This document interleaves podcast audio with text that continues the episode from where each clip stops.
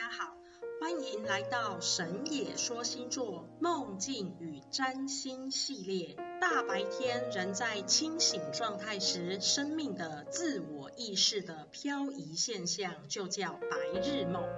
人睡觉时，自我意识休眠，本能意识在调整呼吸，潜意识飘逸形成了梦。白日梦和黑夜梦几乎是人的一生。我们来聆听梦境。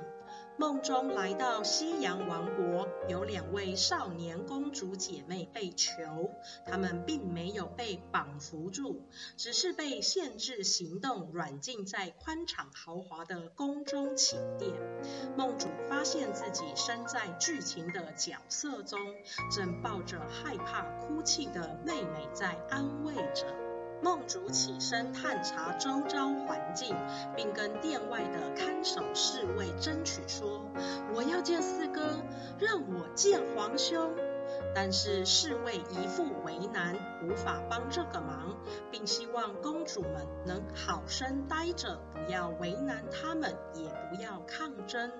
梦竹想方设法要谋求生机及出路，又向殿外侍卫求情说：“我已生下了小孩，我要去看看我的孩子。”梦里提了很多湖州的说辞与理由，但是都没有被接受。梦主想着如何施展心意相通，才能将身处困境之事传递给邻国王室。而在梦里，很清楚知道邻国就是夫家的皇朝，皇室主政者是一对兄弟。梦主心里闪过很多预设的想法，包括若邻国知悉此人质事件后，是否两国将会不可避免地交战，还有远方的第三国是否能与邻国结为同盟，或者第三国会独立前来攻打，抢占战争利益，而自己究竟该向何国求援？梦主似乎与各国皇室均有交好，确认他们皆会为己出兵。当然，其中也有互惠与牵制关系。自己的归处该落向何方？又或者应该与此地了结缠生？梦境转景，梦主旁观，看见大公主离开了被囚的宫殿，她做了易容，正在逃离，奔跑在暗黑长廊的途中，撞见一名黑衣蒙面男子，梦中感觉与他熟识，而他手中正抱着自己所生的婴儿。梦里盯着蒙面男子的双眸，思考及探究着他是同伙还是敌人，同时犹豫着是要夺回小孩，还是该趁乱离去。而此时，远方传来通报的声音：公主逃走了。梦境再次转景，离开了皇室城堡，来到宫廷的户外庭园及水池边，看到两小一大的天鹅游于池中，一念间，梦主便也坠入水池，近身见到那只大的白天鹅，梦醒。占星第十二宫称为玄秘宫或秘密宫，象征着秘密、隐忧、拘禁、受苦与牺牲，是监狱、隐秘场所与地下组织的代表，也是潜意识发挥的关键位置。十二宫的寓意象征着暗中的行径，因此伴随着需要隐遁、有着隐藏的敌人。主星做天王星，主神乌拉诺斯掌管的是惊险、意外、不预期及灾难。天王星代表的人物正是革命家。历史上哪一场革命不是从变动与危机中展露呢？天王星若遭遇凶星，还会有遭受灾祸、危机四伏的现象。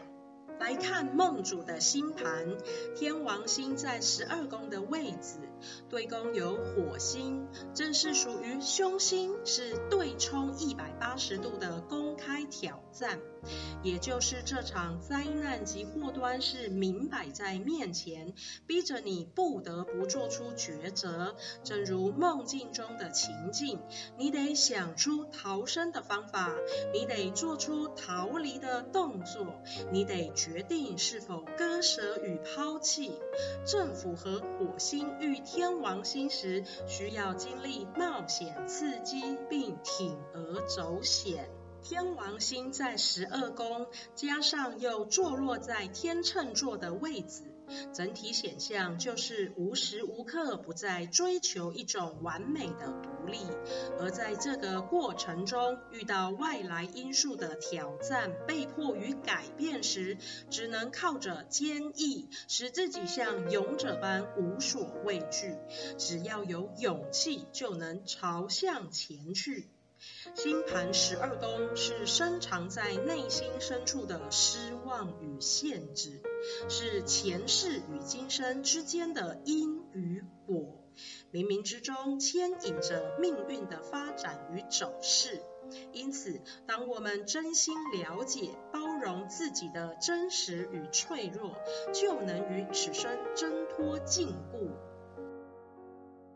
在虚空界，当你与对象合一时，就能以对象的角度体验他的感觉、思想、经历等等。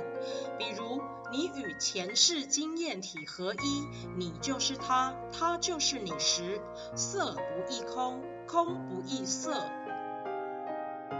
神也说星座祝福大家都能从梦境与占星中意识合一，身心和平。谢谢大家。